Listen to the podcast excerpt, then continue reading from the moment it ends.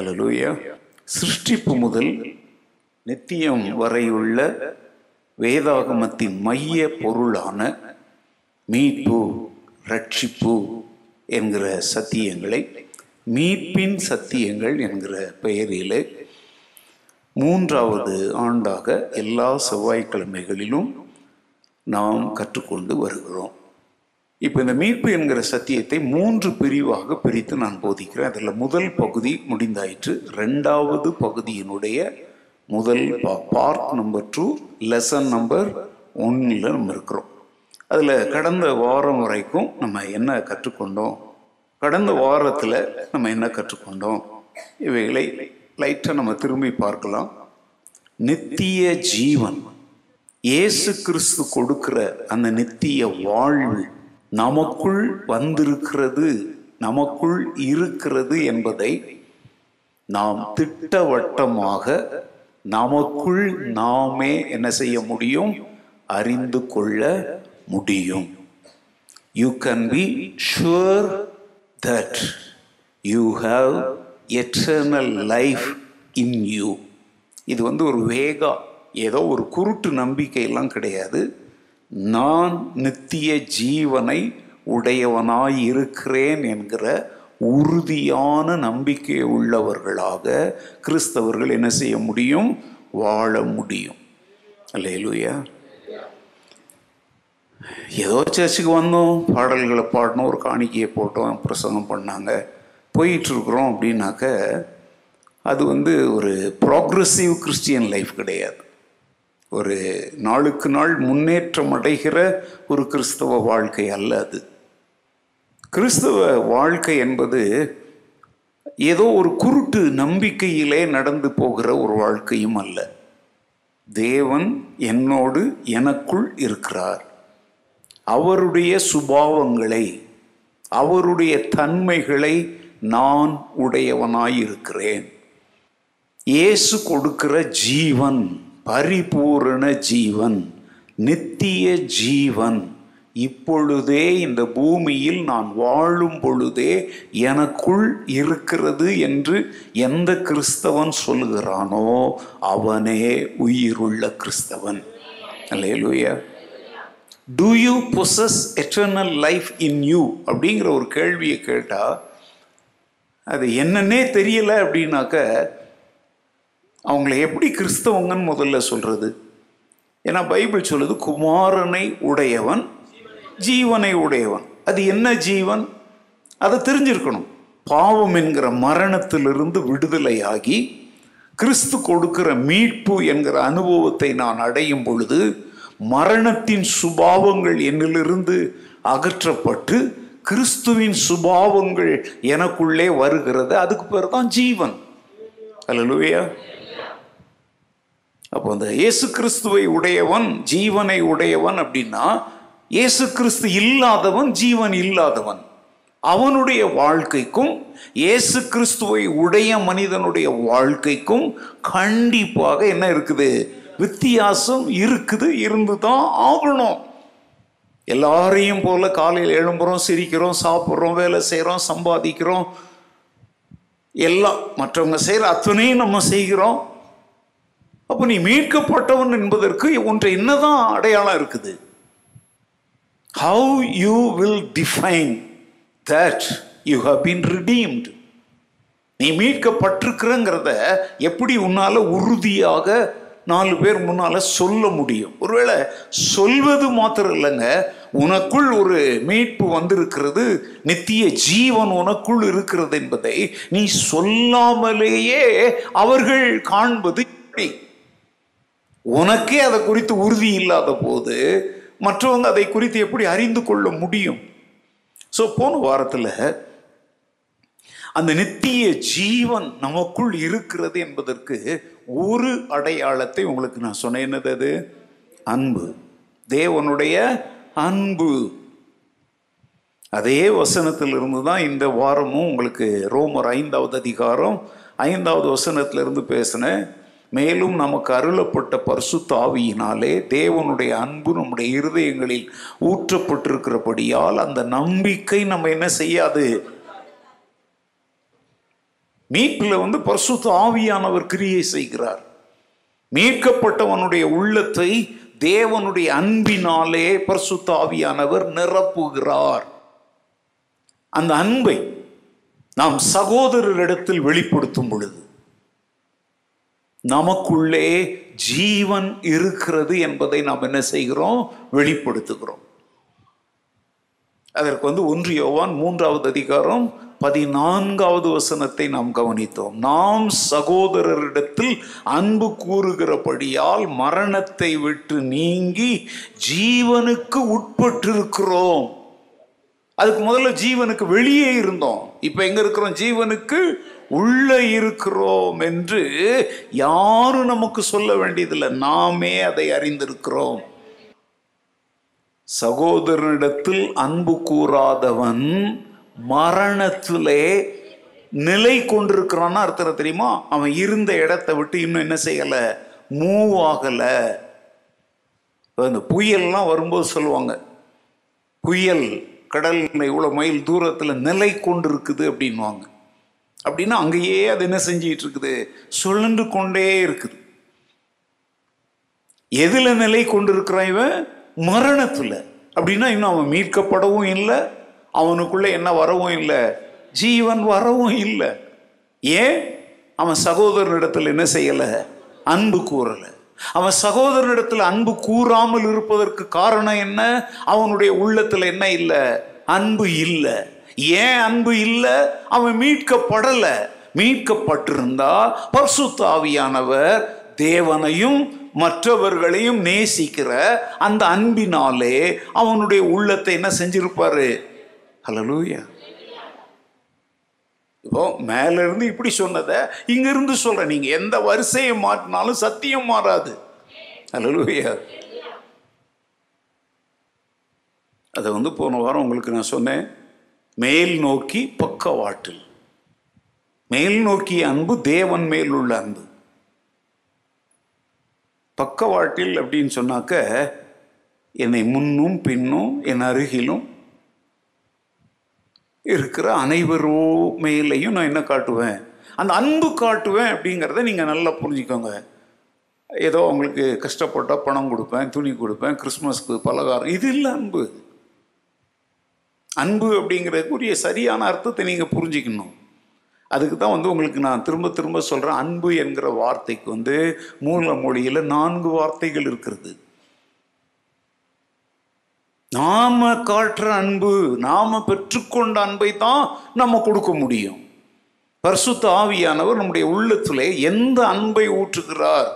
Agape அன்பை ஊற்றுகிறார். அது என்னது?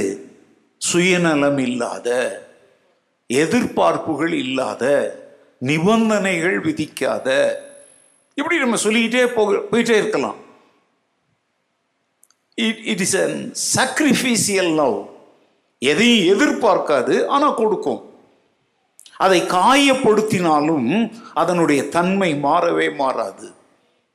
நீ அதை அசட்டை பண்ணினாலும் அந்த அன்பினுடைய தரம் குறையவே குறையாது. தேவனுடைய அன்பு அதுதாங்க. நம்ம அவரை தேடுறதில்ல அவரை நம்ம அசட்டை செய்கிறோம் ஆனாலும் அவர் நம்மை நோக்கி தன்னுடைய கரங்களை இன்னமும் என்ன செஞ்சுட்டு தான் இருக்கிறாரு. நீட்டிகிட்டே தான் இருக்கிறார். வா வா வான்னு அவர் அழைச்சிக்கிட்டே தான் இருக்கிறார். ஏன்? தேவன் அன்பாகவே இருக்கிறார். He is love is not having or possessing love he is love அவர் அன்பை கொண்டவராக இல்லைங்க. அன்பாகவே இருக்கிறார். அப்போ அந்த கிறிஸ்து நமக்குள் ஜீவனாக வரும் பொழுது அந்த அன்பை வெளியே வச்சுட்டுலாம் வர மாட்டார் அந்த அன்போட தான் நமக்குள்ள இருக்கிறார். அப்போ கிறிஸ்துவின் சாயலை கிறிஸ்துவின் சுபாவத்தை நான் வெளிப்படுத்த வேண்டுமானால் அவருடைய சுபாவம் என்ன? அன்பு. What is the attribute and character of God love. அப்போ அந்த சுபாவம் எனக்குள்ள இருந்தா கிறிஸ்துவை போல கிறிஸ்துவோடு கிறிஸ்துவுக்காக வாழும்படி அழைக்கப்பட்ட நீங்களும் நானும் வெளிப்படுத்த வேண்டியது என்னது? அன்பு. ஏசு அதை எப்படி வெளிப்படுத்தினார்? யாருக்காக?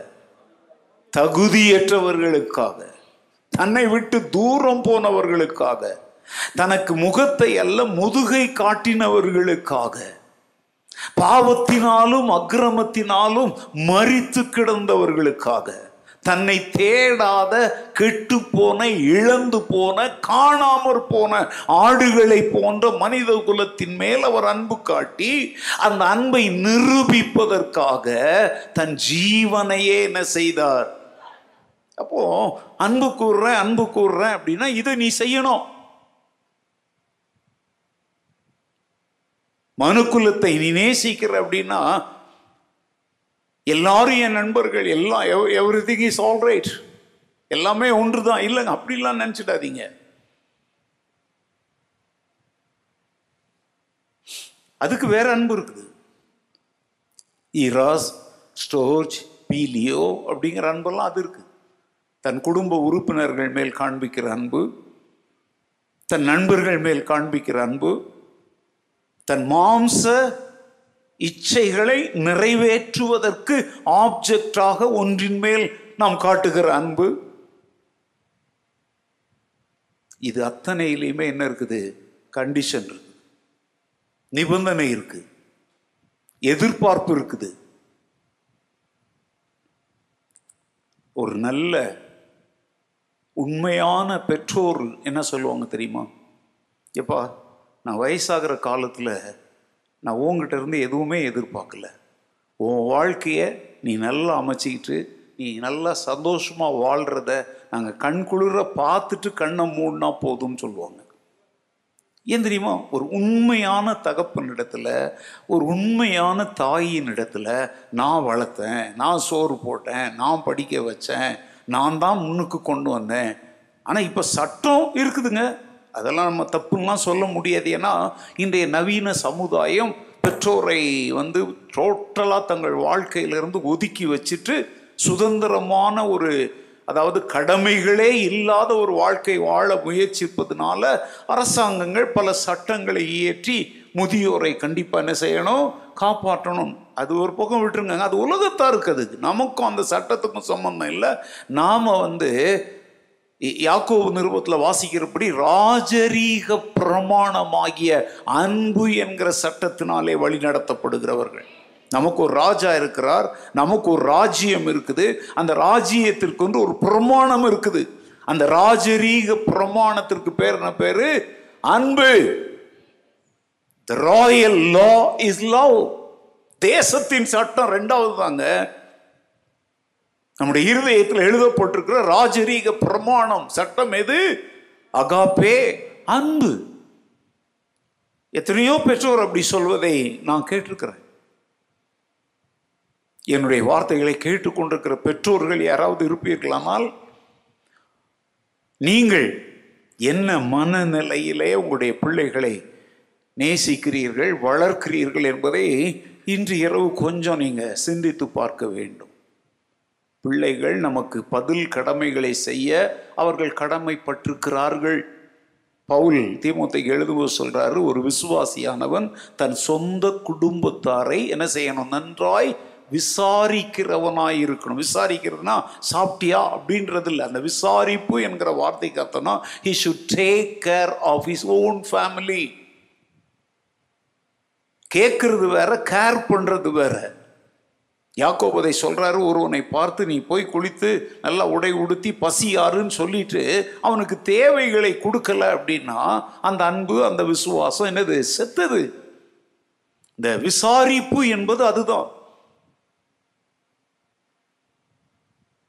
ஸோ ஒரு கிறிஸ்தவன் ஒரு விசுவாசி என்கிற முறையில் தன்னை சார்ந்திருக்கிறவர்களுடைய தேவைகளை சந்திப்பதும் அவர்கள் மேல் கரிசனை கொள்வதும் ஒரு கிறிஸ்தவனுடைய கடமை என்று வேதம் சொல்லுகிறது. இன்னைக்கெல்லாம் வந்து வளருகிற சமுதாயத்திற்கு இதை நம்ம கற்றுத்தர வேண்டி இருக்குது ஆனால் நான் சொல்கிறேங்க ஒரு மீட்கப்பட்ட மனிதனுக்கு இதை கற்று அடிக்கடி கற்றுத்தரணும்னு அவசியம் இல்லை. ஏன்னா மீட்பினுடைய ஒரு அடையாளமே என்ன தெரியுமா? அந்த ராஜரீக பிரமாணமாகிய அன்பு நம்முடைய இருதயத்தில் என்ன செய்யப்பட்டிருக்கிறது? ஊற்றப்பட்டிருக்கிறது. இயேசுவினுடைய அன்பை குறித்து ஒன்றா ரெண்டா? எவ்வளோ பாடல்கள் இருக்குது. இந்த வாரம் நம்முடைய ஆராதனையில் நம்ம பாடின அந்த பாடல் எபினேசரே ஆராதனைங்கிற பாடல் எவ்வளோ பேருடைய உள்ளத்தை அது அது ஏற்கனவே பிரபலமான இருக்கிற ஒரு பாடல் தான். எஸ் கொஞ்ச நாள் கழிச்சு நம்ம சர்ச்சில் பாடியிருக்கிறோம். நீங்கள் அன்றைக்கு சாயங்காலத்திலே பார்த்தீங்கன்னா கூட அந்த பிரசங்கத்தை பற்றிய கருத்துக்களை எழுதும் பொழுதெல்லாம் அந்த பாடலை கூட என்ன செஞ்சுருக்குறாங்க அதில் எழுதி விட்டுருக்குறாங்க. என்னுடைய ஃபேஸ்புக்கில் பார்க்குறவங்க அந்த பாடலை எழுதிட்டு உள்ளம் உடைந்தது அப்படிலாம் அவங்க எழுதுகிறாங்க ஆண்டவருடைய அன்பை பற்றிய பாடல்களே நம்மை இப்படி உருக்குமானால் அந்த அன்பிலேயே வாழ்வது எவ்வளோ பெரிய காரியம்? அல்லையா ஸோ தேவனிடத்திலும் சக மனிதரிடத்திலும் நீ அன்பு காண்பிக்காவிட்டால் அந்த அன்புங்கிறத திரும்பவும் சொன்னாங்க ஸ்மைல் பண்ணுறதோ ஒரு பத்து ரூபா நூறுரூபா கொடுத்து உதவி செய்கிறதோ இல்லை அவனுடைய ஆத்துமா அழிந்து போகாதபடி அவன் தேவனோடு உறவுள்ளவனாக வாழ்வதற்காக சொல்லாலும் செயலாலும் நீ காண்பிக்கிற அனைத்துமே என்னதான்? அன்புதான். ஒரு குடும்பத்தை சேர்ச்சி கூட்டிகிட்டு வந்து சத்தியம் கேட்க வைப்பதற்காக ஒரு ஞாயிற்றுக்கிழமையில் அவங்களுக்காக ஒரு நூறு ரூபாய் நீ ஆட்டோவுக்காக செலவழிக்கிற தெரியுமா? அது அன்பின் கிரியை. நீ வந்து டூ வீலர் வச்சுருக்கிற உன்னால் எல்லாரையும் கூட்டிகிட்டு வர முடியாது. அதனால் உன் பாக்கெட்ல இருந்து ஒரு நூறு ரூபாயோ எடுத்து அந்த குடும்பத்துக்கு ஆட்டோவில் கூட்டி கொண்டாந்து உட்கார வச்சு கத்துடைய வார்த்தையை கேட்பதற்கு ஒரு முயற்சி எடுக்கிற பற்றியா அதுவே அன்பு தான் ஏன் சத்தம் வர மாட்டேங்குது ஏங்க சம்பாதிச்சு என்ன செய்ய போகிறோம் சேர்த்து சேர்த்து வச்சு சொந்தக்காரனுக்கும் சீட்டு போட்டு ஊருக்கே பிச்சுக்கிட்டு போகுது. அதனால தான் நான் சொல்கிறேன் தேவன் தந்தவைகளை நல்லா அனுபவி. மிச்சம் மீதி இருக்கிறத கத்துடைய ராஜ்யத்திற்காக செலவிடு. ஒரு பட்ஜெட் லைஃப்பை வச்சுக்கோ. நீ கத்தருக்காக ஒரு பகுதியை கொடுக்குற மாதிரி குடும்பத்தின் எதிர்காலத்துக்காக ஒரு பகுதியை எடுத்து வை. சாப்பிடக்கூடிய அளவுக்கு சாப்பிடு. இன்னும் மீந்திருக்கிற எல்லாவற்றையும் தேவனுடைய ராஜ்யத்தின் பணிக்கென்று செலவிடு. அது எப்படின்னு ஒன்றுலாம் சொல்லி தர முடியாங்க அது பலவிதம். ஒரு ஆத்துமாவை கிறிஸ்துவுக்குள் கொண்டு வருவதிலே பணம் செலவிட நேரிட்டாலும் நம்ம செலவிடணும். நேரத்தை செலவிட வேண்டியதாக இருந்தால் நேரத்தை செலவிடணும். இப்போ வந்து பணத்தை விட இப்போ ரொம்ப எது தேவைப்படுது? நேரம். ஆத்துமாக்களோடு பேச அவங்களை விசாரிக்க நாம் நேரம் செலவிடுறோமே அது வந்து பரலோகத்திலே உங்களுக்கு பொக்கிஷங்களை சேர்த்து வையுங்கள் ஆண்டு சொன்னார். அதில் ஒரு பகுதி தான். டைம் டேலண்ட் அண்ட் ட்ரெஷர்னு சொல்கிறோம் இல்லையா? அந்த மூன்றையுமே நாம் வந்து தேவனுக்கும் கொடுக்கணும். ஜனங்கள் அவரை அறிந்து கொள்வதற்காக பிறருக்கும் நம்ம என்ன செய்யணும்? செலவிடணும். உங்களால் வேக வேகமாக வசனங்களை எடுத்து வாசிக்க கூடுமானால் நான் நிறைய வசனங்களை தொடர்ந்து சொல்லி ஒவ்வொரு குறிப்பை நான் சொல்ல விரும்புகிறேன். நாம் தேவனை அறிந்திருக்கிறோம். அவருடைய மீட்பு நமக்குள் இருக்கிறது. அவருடைய ஜீவன் நமக்குள் இருக்கிறது. நித்திய ஜீவன் நமக்குள் இருக்கிறது என்பதற்கு ஒரு இருபத்தோரு அடையாளங்களை நாங்கள் எழுதி வைத்திருக்கிறேன். ஆனால் இருபத்தி ஒன்று இல்லைங்க இரநூறுக்கு மேலே முந்நூறு கூட இருக்கலாம். அது நீங்கள் வேதத்தை ஆராய்கிறதை பொறுத்து. இதெல்லாம் நான் வந்து இந்த வசனங்களை எப்படி ஒப்பிட்டு காண்பிக்கிறேங்கிறத பாருங்கள் ஒன்று ஒன்றியோவான் ஒன்றாவது அதிகாரம் மூன்றுல இருந்து ஏழு வரை பாருங்க. நீங்களும் எங்களுடைய ஐக்கியம் உள்ளவர்களாகும்படி நாங்கள் கண்டும் கேட்டும் இருக்கிறதை உங்களுக்கும் அறிவிக்கிறோம். எங்களுடைய ஐக்கியம் பிதாவோடும் அவருடைய குமாரனாகிய இயேசு கிறிஸ்துவோடும் இருக்கிறது உங்கள் சந்தோஷம் நிறைவாய் இருக்கும்படி இவைகளை உங்களுக்கு எழுதுகிறோம். தேவன் ஒளியா இருக்கிறார். அவரில் எவ்வளவேனும் நல்ல கவனிங்க. முழுசும் வாசித்திருக்க இந்த இடத்துல வந்து இதை போன வாரம் உங்களுக்கு இதை தான் ஆரம்பித்தேன் இல்லையா? உனக்குள் நித்திய ஜீவன் இருக்கிறது என்பதனுடைய அடையாளம் என்ன தெரியுமா? நீ தேவனோடு ஐக்கியமாய் இருக்கிறாய். அதில் மாத்திரம் உன் மனது ஆத்துமா திருப்தி அடையாது.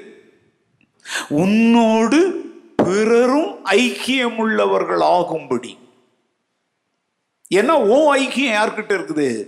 தேவனிடத்துல. அவர்களையும் நீ அழைக்கிறாய். அப்படின்னு அர்த்தம் என்ன தெரியுமா? தேவனோடும் மனிதரோடும் ஐக்கியமுள்ள ஒரு வாழ்க்கை யாருக்குள் இருக்கிறதோ அவர்களுக்குள்ளே நித்திய ஜீவன் இருக்கிறது. நீ தேவனோடு உள்ள ஐக்கியத்தை முக்கியப்படுத்துகிறாயா? அதுக்கே முதல்ல இங்க ரொம்ப பிரச்சனை. போன வாரம் தான் ஆமாம் போன வாரம் தானே நான் பிரசங்கத்தில் சொன்னேன். நிறைய பேர் காலையில் எழுந்து அஞ்சு மணிக்கு நாலரை மணிக்கு வாக்கிங் ஜாக்கிங்லாம் போகிறாங்க தேவனோடு நீ நடக்கிறியா? அப்படிங்கிற ஒரு கேள்வியை கேட்டேன். நீ வாக்கிங் போகிறது ஜாக்கிங் போகிறது இந்த சரீரத்திற்கு மண்ணுக்கு போகிற இந்த சரீரத்திற்கு. ஆனால் உனக்குள் இருக்கிற அந்த ஜீவன் பரிபூரணம் அடையும் பொழுது அது நித்திய ஜீவன் வாழ்க்கையாய் மாறுகிறது. அதற்காக உன் ஆத்தும நன்மைக்காக உன் ஆத்தும ஆரோக்கியத்திற்காக நீ தேவனோடு நடக்கிறாயா அப்படிங்கிற ஒரு கேள்வியை ஞாயிற்றுக்கிழமை பிரசங்கத்தில் நான் கேட்டேன். முதல் ஆராதனையில் நான் நினைக்கிறேன். கேஸ் முதல் ஆராதனையில். நீ தேவனோடு நடக்கிறாயா? நடக்கிறதுனா என்ன? ஃபெலோஷிப் ஐக்கியம். நம்ம யார் கூட ஐக்கியமா இல்லையோ அவங்க கூட நடக்கிறது நம்மால் ஆகாத காரியம். இங்க யோகான் எழுதுகிறார் நீங்களும் எங்களோடு ஐக்கியமுள்ளவர்கள் ஆகும்படி நாங்கள் கண்டும் கேட்டும் இருக்கிறதை உங்களுக்கும் இந்த வாரத்தில் யாருக்காவது அறிவித்தீங்களா? நீங்க கண்டதையும் கேட்டதையும். என்னத்தை நீங்க ரோட்ல பார்த்ததில்ல. நாய் செத்தது பாம்பு செத்தது இல்லைங்க. நமக்காக கிறிஸ்து தன் ஜீவனை தந்தாரே. அதை நாம் கண்டும் கேட்டும் விசுவாசித்தும் உணர்ந்தும் அனுபவித்தும் கொண்டிருக்கிறோம். இந்த நித்திய ஜீவனின் சுவிசேஷத்தை பிறருக்கு நீங்கள் அறிவித்தீர்களா? அறிவிக்கிற ஒரு மனம் உங்களுக்கு இருக்கிறதா? அப்படி இல்லை அப்படின்னா இருளில் கிடக்கிறவங்க நீ பாட்டு பாடுற இருளில் வாழும் மாந்தர் பேரொளியை கண்டு ரட்சிப்பு அடைய வேண்டும் அப்படின்னு ஆண்டவர்கிட்ட பாடுற ஜெபிக்கிற. ஆண்டவர் கேட்பாரு இருளில் வாழும் அந்த மாந்தர்களை தேடி பேரொளி ஆகிய என்னை குறித்து யார் போய் அறிவிப்பார்கள்? நீ என்ன பார்த்து அவங்க வரணும் ஆண்டவரே வரணும் ஆண்டவரே நீ ஜெபிச்சுக்கிட்டே இருந்தா ஆயிடுமாப்பா போ அருவி சீஷர்களாக்கு ஞானஸ்தானம் கொடு. அவர்கள் வளரும்படி அவர்களுக்கு என்ன பண்ணு? உபதேசம் பண்ணு அப்படின்னு கட்டளை கொடுத்திருக்கிறார். அதை செய்யாத வரைக்கும் எல்லாரும் ரட்சிக்கப்பட்டா நல்லா இருக்கும் அப்படின்னா நல்லா தான் இருக்கும். ஆனா யார் போய் சொல்லுவது? ஒருவன் அறிவிக்காவிட்டால் எப்படி? கேள்விப்படுவார்கள். ஒரு திருச்சபை ஒரு கிறிஸ்தவனுடைய நிலைமை என்ன என்பதை இந்த ராத்திரி வேளையில் அப்படியே தராசில் வைத்து நூற்றுக்கு நூறு நம்ம கணிக்க முடியும். உலகத்தான் சொல்கிறான் யான் பெற்ற இன்பம் பெருக இவ்வையகம். அப்படின்னா நான் அடைந்து கொண்ட இந்த மகிழ்ச்சியை அந் இன்பத்தை வையகம்னா உலகமும் என்ன செய்யணும்? நான் பெற்ற ரட்சிப்பை. என் சக மனிதரும் என்ன செய்ய வேண்டும்? அடைய வேண்டும். ஓ நான் ஆண்டவருடைய கரத்தை பிடித்திருக்கிறேன். இன்னொருவர் என் கரத்தை பிடித்திருக்கும் பொழுது அங்கே நான் வந்து ஒரு செயினை உருவாக்குறேன். ஒரு சங்கிலியை உருவாக்குகிறேன். அந்த சங்கிலிக்கு பேரோட பேர் தெரியுமா? ஃபெலோஷிப் ஐக்கியம். இன்னைக்கு உலகம் சிதறி கிடக்குது.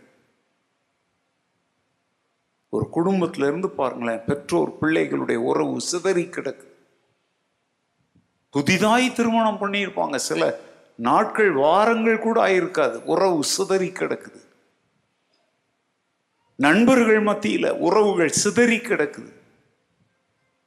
வேலை ஸ்தலத்தில் உறவுகள் சிதறி கிடக்குது. ஐக்கியம் இல்லை யார் கால யார் எப்போ வாருவான்னு சொல்லி மக்கள் வந்து ஒருவரை ஒருவர் நம்ப முடியாத நிலைமையில் வாழ்ந்து கொண்டிருக்கிறார்கள். எதுக்கு உலகத்தை பற்றி பேசணும்? சபையை பற்றியே பேசுவோமே. இங்க ஒருவரை ஒருவர் நாம் தூக்கி விடுகிறவர்களாக இருக்கிறோமா? அல்லது ஒருவரை ஒருவர் இழுத்து கீழே தள்ளி பட்சிக்கிறவர்களாக இருக்கிறோமா? சகோதரருக்குள்ளே பிரிவினையை உண்டாக்குகிற குணம் நமக்குள்ளே இருக்குமானால் இந்த ஒன்று யோவான் ஒன்றாவது அதிகாரத்தில் வாசித்த இந்த வசனங்களுக்கும் நமக்கும் என்ன இல்லை? சம்பந்தமே இல்லைங்க. இளையகுமாரன் வீட்டுக்கு வந்துட்டான். திருந்தி வந்துட்டான். அது வரைக்கும் திருந்தினவனை போல நல்லவனாய் இருந்த மூத்த மகன் வீட்டுக்கு வெளியே போய் நிற்கிறான். அப்பா என்ன செய்தாரு? ரெண்டு மகனையும் ஒன்றாகத்தான் நேசிக்கிறார். அவனை போய் வருந்தி என்ன செய்யறாரு கேட்கிறார். பாப்பா உன் தம்பி காணாம போயிருந்தான் செத்த நிலைமையில இருந்தான். இப்போ கண்டுபிடிக்கப்பட்டு உயிரோட வந்திருக்கிறான்ப்பா. வா நம்மெல்லாம் சந்தோஷமா இருக்கலாம்னு சொல்லி அப்பா என்ன செய்கிறார்? அப்படின்னு அர்த்தம் என்ன தெரியுமாங்க? ரெண்டு பேரையும் இணைப்பதற்கு முயற்சிக்கிறார். இப்போ சபையில் யாரோ ஒருவர் ஓகே என்னையே உதாரணமாக சொல்கிறேங்க என்னை பற்றி உங்ககிட்ட கூற பேசுகிறாங்க என் மேலே கசப்பை பேசுகிறாங்க நீங்கள் அந்த இடத்துல என்ன செய்கிறீங்க எரியிற தீயில எண்ணெயை ஊத்துறீங்களா? இல்லை போதகருக்கும் அந்த குறை பேசுகிற விசுவாசிக்கும் நடுவே ஒரு நல் உறவை உண்டாக்க முயற்சிக்கிறீர்களா? நீங்க என்ன சொல்லுவீங்க தெரியுமா? நான் இருபத்தஞ்சு வருஷமா இருக்கிறேன். நீ அப்படி ஆரம்பிக்கும் போதே அவனுக்கு பாதாளத்தின் படுகுழியை வெட்டுறன்றது உறுதி. அங்க நீ என்ன தெரியுமோ? அவன் குறை இவ்வளோதான் இருக்கும். நீ சொல்றது இவ்வளோ பெருசா இருக்கும். அவன் அப்படியே பயந்து போய் அடுத்த வாரம் சர்ச்சுக்கே என்ன செய்ய மாட்டான்? இளையகுமாரனுடைய தகப்பன் செய்தார் பார்த்தீங்களாங்க? அதை செய்கிறதுக்கு தான் உங்களை என்னை ஆண்டவர் இங்கே வச்சிருக்கிறார். முதல்ல இந்த வாசல் ஆரம்பிப்பா நீ அதை. சபையின் வாசல் ஆரம்பி. அயல் நாடுகளுக்கு அயல் மாநிலங்களுக்கு மிஷினரியா போகிறது அப்புறம் இருக்கட்டும். முதல்ல இந்த ஒப்புரவாக்குதலின் ஐக்கியப்படுத்துகிற இந்த ஊழியத்தை பணியை எங்கேயே ஆரம்பி. ஓ வீட்டு வாசல் ஆரம்பி. தேவனுடைய வீடாகிய சபையின் வாசல் ஆரம்பி. இந்த ஞாயிற்றுக்கிழமை யார் சர்ச்சைக்கு வரலையோ அவங்களுக்கு ஃபோன் பண்ணி கேளு. அவங்க ஏதோ ஒரு பிரிவினையான காரியத்தை பேசுவாங்க. திறப்பில் நெல்லு. திறப்பின் வாசல் ஜெபம் திறப்பின் வாசல் ஜெபம் சொல்லி நீ உலகமெல்லாம் மக்களை கூட்டி ஜெபித்தா பத்தாது. திறப்பின் வாசல்ல நிற்க ஆண்டவர் ஆட்களை அழைக்கிறார். ஜெபிப்பது வேறு நிற்பது வேறு. பாருங்க வெளியே நிற்கிற மகனை உள்ள கொண்டு வர்றதுக்காக அப்பா முயற்சி எடுக்கிறார் பார்த்தீங்களாங்க அதுதான் இந்த ஐக்கியத்திற்கான அழைப்பு.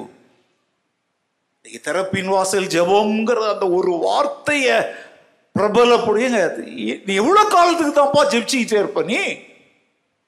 அப்ப யார் தான் செயல்படுவாங்க? நான் ரொம்ப ப்ராக்டிக்கலாக பேசுகிறேன் எத்தனையோ முறை நான் உங்களுக்கு சொல்லுங்க அவர் church is a practical church our doctrines are are practical doctrines as a pastor I am a practical man. புரியாததை என்னத்தையோ பேசியெல்லாம் உங்களை அனுப்ப நான் விரும்பலைங்க. டைரக்டாக முகத்திற்கு முகம் நேரடியாக கேட்குற நீ வண்டி நிறுத்துற இடத்த பார்க்குற வண்டி நிறுத்தும் போது இப்படி நிறுத்துன்னு சொல்லும்போது முறுமுறுக்குறாங்க சண்டை இழுக்கிறாங்க நீ என்ன செய்கிற அந்த இடத்துல? அவங்கள துரத்தி விடுறியா? இல்லை அவங்கள சமாதானப்படுத்தி சாந்தமான வார்த்தைகளை பேசி ஐக்கியத்திற்குள் கொண்டு வரியா இப்போ வீடு சந்திக்க போறீங்க. எதுக்கு போறீங்க? எங்களுடைய ஐக்கியம் பிதாவோடும் அவருடைய குமாரனாகிய கிறிஸ்துவோடும் மாத்திரம் இல்லை அவருடைய சபையாகிய சரீரத்தோடும் இருக்குது. நீங்களும் எங்களோட ஐக்கியம் கொள்ளும்படி வாங்கன்னு அழைக்கிறதுக்கு தாங்க போறீங்க. ஹலோ சர்ச்சுக்கு வராமல் இருக்கிறதுக்கு அவங்க ஆயிரம் காரணம் சொல்லுவாங்க. ஆயிரம் காரணம் சொல்லுவாங்க. ஸோ நல்ல கவனிங்க. உனக்குள் நித்திய ஜீவன் இருக்கிறது என்பதனுடைய ஒரு அடையாளம் என்ன தெரியுமா? தேவனோடும் பிறரோடும் நீ எதை நாடுகிறவனாயிருப்பாய்? ஐக்கியத்தை நாடுகிறவனாயிருப்பாய். ஃபெலோஷிப் அதே ஒன்றியவான் ரெண்டாவது அதிகாரம் பதிமூன்றாவது வசனத்தை பாருங்க. ஒன்றிய ஒன்றியவான் ரெண்டு பதிமூணு. பிதாக்களே ஆதி முதலில் இருக்கிறவரை நீங்கள் அறிந்திருக்கிறதினால் உங்களுக்கு எழுதுகிறேன். வாலிபரே பொல்லாங்கனை நீங்கள் ஜெயித்ததினால் உங்களுக்கு எழுதுகிறேன். பிள்ளைகளே நீங்கள் பிதாவை அறிந்திருக்கிறதினால் உங்களுக்கு எழுதுகிறேன். ஏங்க பாருங்க. வகை வகையா எழுதுறாரு பாருங்க. அதுல மூணு குரூப்பை சொல்றார். யாரை? முதல்ல பிதாக்கள். மூத்தவர்கள். அடுத்தது வாலிபர்கள் யங் ஜெனரேஷன். அடுத்தது கம்மிங் அப் ஜெனரேஷன் முழு மனுக்குலத்தையும் மூன்றே வார்த்தையில் பிரிச்சிட்டார் பாருங்க. வயது முதிர்ந்தோரே வாழ்க்கையின் முடிவில் வந்திருப்பவர்களே. வாலிபர்னா யாரு? பலவான்கள். சாதிக்கும் தன்மை உள்ளவர்கள். பிள்ளைகள் வளர்ந்து வருகிறவர்கள். அவங்க மூணு பேரையும் ஒன்றாக்கி நீங்கள் பிதாவை அறிந்திருக்கிறீர்கள். அதனால உங்களுக்கு நான் எழுதுக்கிறேன் யாரையாவது விட்டுட்டாரா? சிலர்லாம் எங்களுக்கு வந்து சிறுவர் ஊழியம் தான் இருக்குது எங்களுக்கு இந்த ஊழியம் தான் இருக்குது எங்க ஊழியம்னா எல்லாம் ஊழியம் தாங்க நீ எந்த ஊழியம் செய்தாலும் ஜனங்களை யாரோட ஐக்கியப்படுத்துறது தான் நோக்கம் நீ பத்திரிக்கை தான் நடத்து. தொலைக்காட்சியில் தான் பேசு புஸ்தகம் தான் எழுது. என்னதான் பண்ணு? நோக்கம் என்ன? ஜனங்களை தேவனோடு இணைக்கிற ஊழியம் ஒருமனப்படுத்துகிற ஊழியம். தேவனை விட்டு பிரிந்து கிடக்கிற மந்தையை மெய்ப்பனுக்கு கீழே அவருடைய பாதுகாப்பிற்குள் கொண்டு வருகிற ஊழியம். பாடுறது எங்களுக்கு ஊழியம். மியூசிக் இல்லை சாரி மன்னிச்சுக்கப்பா. பாடுறதுன்னு ஒரு ஊழியம் கிடையாது. இசை வாசிப்பதுன்னு ஒரு ஊழியம் கிடையாது. வார்த்தையினாலாவது கிரியையினாலாவது எதை செய்தாலும் யாருடைய மகிமைக்காக நீ செய்யணும்? அந்த மகிமை என்ன தெரியுமா? இப்ப நான் ஒன்றை இழந்துட்டேங்க. அதை யாரோ திருப்பி என் கையில் கொண்டாந்து கொடுக்குறாங்கன்னா நான் இழந்த என் முகம் மலர்ச்சியை மீண்டும் பெற்றுக்கொள்ளுவேன். பாட்டு பாடுறோம். விளைந்த பலனை அறுப்பாரில்லை. விளைவின் பலன் வாடிடுதே. அறுவடை மிகுதி ஆளோ இல்லை. அந்தோ மனித அழிகின்றாரே. அழிகின்றாரே. அறுவடை காட்கள் இல்லைன்னு தானே ஆண்டவர் சொல்றாரு. அவர் போல் பேசிட நாவு வேண்டும். அவர் போல் அலைந்திட எங்கேருந்து வரும்? ஆர்டிஃபிஷியல் லிம் சென்டர்னு சொல்கிறாங்களே செயற்கை கால்களை உருவாக்குகிற கம்பெனி உருவாக்கி தருமா? உனக்கு ஆண்டவர் கொடுத்துருக்கிறார். இந்த கால்களை தான் ஆண்டவர் கேட்கிறார். சும்மா பாட்டு பாடியே காலத்தை ஓட்டி ஊரை ஏமாத்திட்டு இருக்காத. பாட்டு பாடுறது ஊழியம் இல்ல. ஏராளமான சத்தியங்களை இந்த உலகத்துக்கு நிறைய நாள் ஒவ்வொரு நாளும் பல இடங்கள்லேருந்து எனக்கு கேள்விகளை வச்சுக்கிட்டே இருக்கிறாங்க. இப்போ கேட்டுட்டு இருக்கிறவங்களுக்கு தெரியும். நிறைய பேர் கேட்ட கேள்விக்கு இன்னும் நான் பதிலே சொல்ல முடியாமல் இருக்கிறேன். சில காரியங்களை சொல்லி அப்பா இதை பேசுங்க அப்படின்னு கேட்குறாங்க இந்த வசனத்துக்கு எங்களுக்கு அர்த்தம் புரியலை. யாருமே இது வரைக்கும் சொல்லி தரல. எத்தனையோ பேர்கிட்ட கேட்டோம். சொல்ல மாட்றாங்க. நீங்கள் சொல்லுங்க. இன்றைய காலையில் ஒரு அருமையான டாபிக் நடனம் பண்ணுவது சரியா? பழைய ஏற்பாட்டில் எதற்காக நடனம் பண்ணினார்கள்? இஸ்ரவேல் மக்களுடைய வாழ்க்கையில் அவர்களுடைய நடனம் பாடல் எந்த எந்த சூழ்நிலைகளில் இருந்துச்சு? புதிய ஏற்பாட்டில் யாராவது நடனம் பண்ணியிருக்கிறாங்களா? உங்களை தான் கேட்க நடனம் பண்ணியிருக்காங்களா? ஆ? டான்ஸ் பண்ணார். ஆடி பாடி நாங்கள் இல்லை. ஆனால் ஒரு உற்சாகமாக பண்ணாங்க. நல்ல கவனிங்க.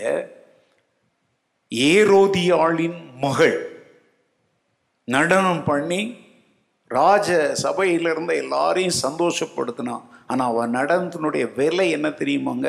ஒரு தீர்க்கதரிசியினுடைய தலை. ம், நடனம் ரொம்ப ஆபத்தானதுன்னு இப்போ தெரியுதா?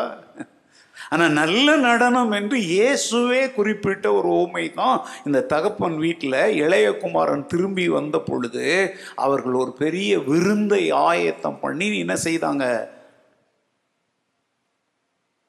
அது ஒரு ஊமை தான். ஆனால் புதிய ஏற்பாட்டில் வேற எங்கேயும் நடனத்தை குறித்து வேதம் என்ன செய்யலை? சொல்லலை.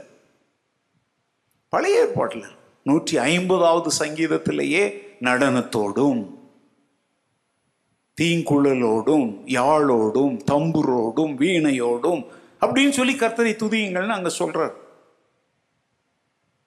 அதான் சொல்ல நீங்க நடனம் பண்ணாங்க அப்படின்னா அவங்களுடைய பின்னணி கலாச்சாரம் என்னங்கிறதையும் பார்க்கணும். அன்றைக்கு இப்போ நமக்கு இருக்கிறது போன்ற ஒரு சபை இருக்கல. அன்றைக்கு சபை கூடுதல்னு சொன்னா யார் தெரியுமா? இஸ்ரவேல் ஜனங்கள் கோத்திரம் கோத்திரமாக ஒன்றான மெய் தேவனாகிய கத்தரை ஆராதிப்பதற்கு கூடினாங்க. அவங்களுக்கு பல கலாச்சாரம் இருக்கல. எத்தனை கலாச்சாரம் தான் இருந்துச்சு? ஒரே கலாச்சாரம் தான். யூதர்கள் எபிரேயர் இஸ்ரவேலன்றவங்கெல்லாம் ஒரே மக்கள் தான். அவங்களுடைய கலாச்சாரம் பல கலாச்சாரமா ஒன்றா? ஒன்றுதான் அவங்க வாழ்க்கையில் நடனம் சில சமயத்தில் இருந்துச்சு. பாடல்கள் சில சமயத்தில் இருந்துச்சு. அவங்களே கத்தருக்கு பிரியமில்லாத கர்த்தரை சந்தோஷப்படுத்தாத காரியங்களை செய்துக்கிட்டே ஓய்வு நாள் மாதத்தின் முதல் நாள் வருட பிறப்பு மாத பிறப்புன்னு சொல்லி பாடல் பாடி கர்த்தரை துதிக்கிறோன்ற பேரில் அவங்க பேசாயாவில் அதை சொல்றாரு பாட்டுகளின் இறைச்சலை என்னை விட்டு என்ன செய்ய? அகற்று. என்ன உன் வாய் துன்மார்க்கமானவைகளை பேசுது? உன் கைகளில் சுத்தம் இல்லை உங்களுடைய மாத பிறப்புகளையும் பண்டிகைகளையும் நான் என்ன செய்யறேன் வெறுக்கிறேன்னு ஆண்டவர் சொன்னார். ஏன்?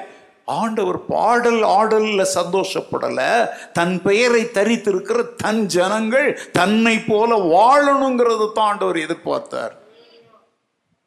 கத்தருக்கு சித்தமானால் நம்முடைய ஸ்டுடியோ எல்லாம் கட்டி முடிக்கப்பட்டதுக்கு அப்புறம் இது போன்ற தலைப்புகளில் சிறு சிறு செய்திகளை உலகமெங்கும் அனுப்ப வரும் ஏன்னா பைபிளில் என்ன இருக்குதுன்னே தெரியறது இல்லைங்க மக்கள். பொதுவாக என்ன சொல்கிறாங்க அப்படி பண்ணால் தான் ஒரு குஷி அப்போ தான் யூத்துங்கெல்லாம் உள்ளே வருவாங்க. வருவான் ஆனால் வாழ்க்கை மாறாது. அவன் வந்ததே எதுக்கு வந்தான்? வெளியே ஆடிட்டு இருக்கிறவன் உள்ள ஆட வந்தான். வாழ்க்கை மாறுறதுக்காகவா வந்தான்? எங்கள் வாழ்க்கையை மாற்றுவது சுவிசேஷம் தான் மீட்பின் அனுபவம் தான் மீட்கப்பட்ட மாற்றப்பட்ட வாழ்க்கையின் அடையாளம். நான் எதற்காக இந்த உதாரணத்தை இங்கே சொல்கிறேன் அப்படின்றத நீங்கள் நல்லா புரிஞ்சுக்கோங்க. நாம் எதை செய்தால் அதில் யார் மையமே அடையணும் அதுக்கு நான் உதாரணம் சொன்னேன் நான் இழந்து போன ஒன்றை யாராவது எனக்கு திரும்ப மீட்டு கொடுத்தால் நான் இழந்து போன சந்தோஷத்தையும் கலையையும் திரும்ப நான் அடைந்து கொள்ளுவேன். ஆண்டவர் இந்த உலகத்தை குறித்த பாரம் உடையவர் இருக்கிறார். என் காரியமாக யார் போவார்கள் என்று கேட்டுக்கொண்டிருக்கிறார். அதை நிறைவேற்றணும். அதுக்கு பேர் தான் என்ன ஊழியம்? ஐக்கியத்தின் ஊழியம். பெண்கள் ஐக்கியம் ஆண்கள் ஐக்கியம் வாலிபர் ஐக்கியம். நம்ம சேர்ச்சில் கூட மாதத்துக்கு ரெண்டு முறை டீன்ஸ் அண்ட் யூத் ஃபெல்லோஷிப் வைக்கிறாங்க. உங்கள் நோக்கம் என்னப்பா?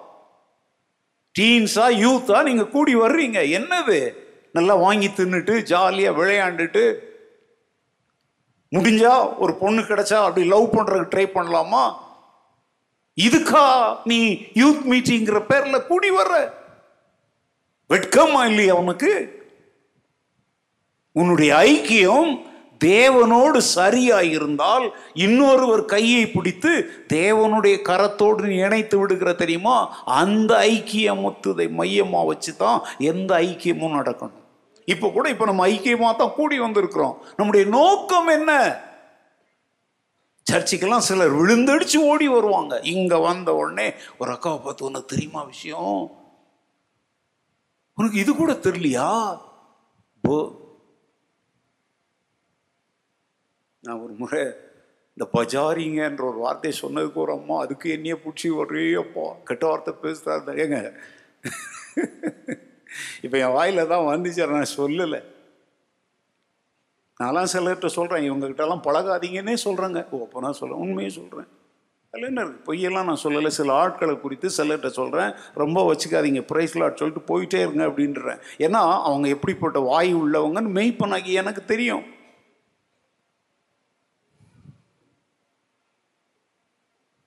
சிலர் சொல்கிறாங்க நம்ம எவ்வளோ ப்ரைஸ் சொன்னாலும் நம்ம பக்கம் திரும்ப மாட்டோம். ஏன்னா நீ யாருன்னு அவங்களுக்கு தெரியும். அதனால திரும்பாமல் போகிறாங்க நீ இந்த தகப்பனை போல வெளியே நிற்கிற மகனையும் உள்ளே நிற்கிற மகனையும் ஒன்றாக்கி ஒரே குடும்பமாக கட்டி எழுப்புகிற ஒரு தரிசனம் உனக்குள்ளே இருந்தால் உன்னை தேடி மக்கள் ஓடி வருவாங்கங்க. அல்லலூயா. நீ ஐக்கியத்தை நாடுகிறவன் தானா? இல்லை எவ்வளவுதான் கரங்களை நீட்டினால் சிலர்லாம் கை கொடுக்கும்போது பார்த்தீங்களாங்க கை கொடுத்தா எப்படி வருவா நல்லா சரி அப்படி கையை கொடுக்கறது கூட சிலருக்கு ஒரு தயக்கம். ஐக்கியம். கிறிஸ்துவ வாழ்க்கையில மிக மிக முக்கியமானது. நீ பிதாக்களாயிரு நீ வாலிபராயிரு நீ பிள்ளைகளாயிரு யாரா வேணாலும் இரு. எல்லாரும் கிறிஸ்துவுக்குள் ஐக்கியமாய் இருக்க வேண்டும் என்பதுதான் அப்போஸ்தலனுடைய நோக்கமாய் இருந்தது. இங்க உயர்வும் இல்லை தாழ்வும் இல்லை. இங்க ஏழையும் இல்லை பணக்காரனும் இல்லை. இங்க ஸ்பெஷல் பீப்புளும் கிடையாது மிடில் கிளாஸ் பீப்புளும் கிடையாது ஆர்டினரி பீப்புளும் கிடையாது. எல்லாரும் காட்ஸ் பீப்புள் அல்லேலூயா முதியோருக்கு கொடுக்கப்படுகிற அதே முக்கியத்துவம் குழந்தைகள் பிள்ளைகளுக்கும் கொடுக்கப்பட வேண்டும். ஏன்னா இந்த முதியோருடைய இடத்தை வருங்காலத்தில் நிரப்ப போகிறது இந்த வாலிபர்களும் இந்த பிள்ளைகளும் தான். ஹலோ? புரியுதா நான் பேசுறது? புரியுதா புரியல? சிலர் அப்படியே கண்கள் அப்படியே இழுத்துட்டு போகுது அதனால தான் கேட்டேன். ஏன்னா நான் இங்கேருந்து உங்களை பார்க்குறேன்ல? இப்போவே தூக்கம் வருதா உங்களுக்கு? ஐக்கியம். ஓகே இப்படி நான் சொல்லிட்டே போகலாம் ரெண்டாவது காரியத்தை பாருங்க. ஒன்று யோவான் ஒன்றாவது அதிகாரம் நாலாவது வசனம் பாருங்க. உங்கள் சந்தோஷம். நிறைவா இருக்கும்படி இவைகளை உங்களுக்கு எழுதுகிறேன். உங்கள் சந்தோஷம் நிறைவாயிருக்கும்படி. இவைகளை நான் உங்களுக்கு ஏங்க என் சந்தோஷம் நிறைவாயிருக்கும்படி நாங்கள் அவர் சொல்லலை. தேவ ஜனங்கள் சந்தோஷத்தால் நிரப்பப்பட்டவர்களாய் இருக்க வேண்டும் என்கிற தரிசனத்தோடு யோவான் அந்த நிருபத்தை எழுதுகிறார். உங்கள் சந்தோஷம் நிறைவு. இப்போ கூட நான் சொல்லிட்டாங்க நான் மீட்கப்பட்டிருக்கிறேன். எனக்குள்ள நித்திய ஜீவனின் சந்தோஷம் இருக்குது. அது யார் யாருக்கு இல்லையோ அவங்களும் இந்த நித்திய ஜீவனின் சந்தோஷத்தால் நிரப்பப்பட வேண்டும் என்கிற ஒரே நோக்கத்தோடு தான் இந்த வேத பாடங்களை நான் நடத்திட்டு இருக்கிறேன். நான் பெற்ற சந்தோஷம் உங்களுக்கும் நிறைவாய் கிடைக்க வேண்டும். அதனாலே நான் அறிந்த சத்தியங்களை எனக்கு இருக்கிற முழு பலத்தோடு by all means and at, at any cost I am trying to share it with you எல்லா வழிகளிலும் என்ன விலை கொடுத்தாவது இந்த நிறைவான சந்தோஷத்தை தருகிற இந்த சத்தியத்தை உள்ளூர்ல மாத்திரமல்ல உலகமெங்கும் உள்ள அனைவரும் அறிந்து கொள்ள வேண்டும் என்று அவர் எழுதினார். நான் உயிரோட இருக்கிறதுனால பேசுகிறேன். அல்லேலூயா. அப்படின்னா உனக்குள்ள நித்திய ஜீவன் இருப்பது அப்படிங்கிறக்கூடிய ரெண்டாவது அடையாளம் என்ன தெரியுமா? உன் இருதயத்தில் நிறைவான ஒரு சந்தோஷம் இருக்கும். அல்லேலூயா. யார் இருதயத்தில்? அதை நீ என்ன செய்ய முயற்சி செய்வ? மற்றவர்களுடைய இருதயமும் அதே சந்தோஷத்தினால் நிரப்பப்பட வேண்டும் என்று எழுதுவ போதிப்ப பிரசங்கிப்ப பாடுவ எல்லாம் செய்வ. ஸோ முதல் அடையாளம் என்ன? ஐக்கியம். ரெண்டாவது அடையாளம் என்ன? நிறைவா இருதயத்தில் சண்டே ஸ்கூலில் படம் என்னுள்ளம் தேவன் பா பொங்கி வழியுதே. எஸ் என்னை ரட்சித்தார் நான் ஆடி பாடுவேன். எவரும் அறியாரே என்னுள்ளம் பொங்குதே. என்னுள்ளம் பொங்கி பொங்கி பொங்கி பொங்கி வழியுதே.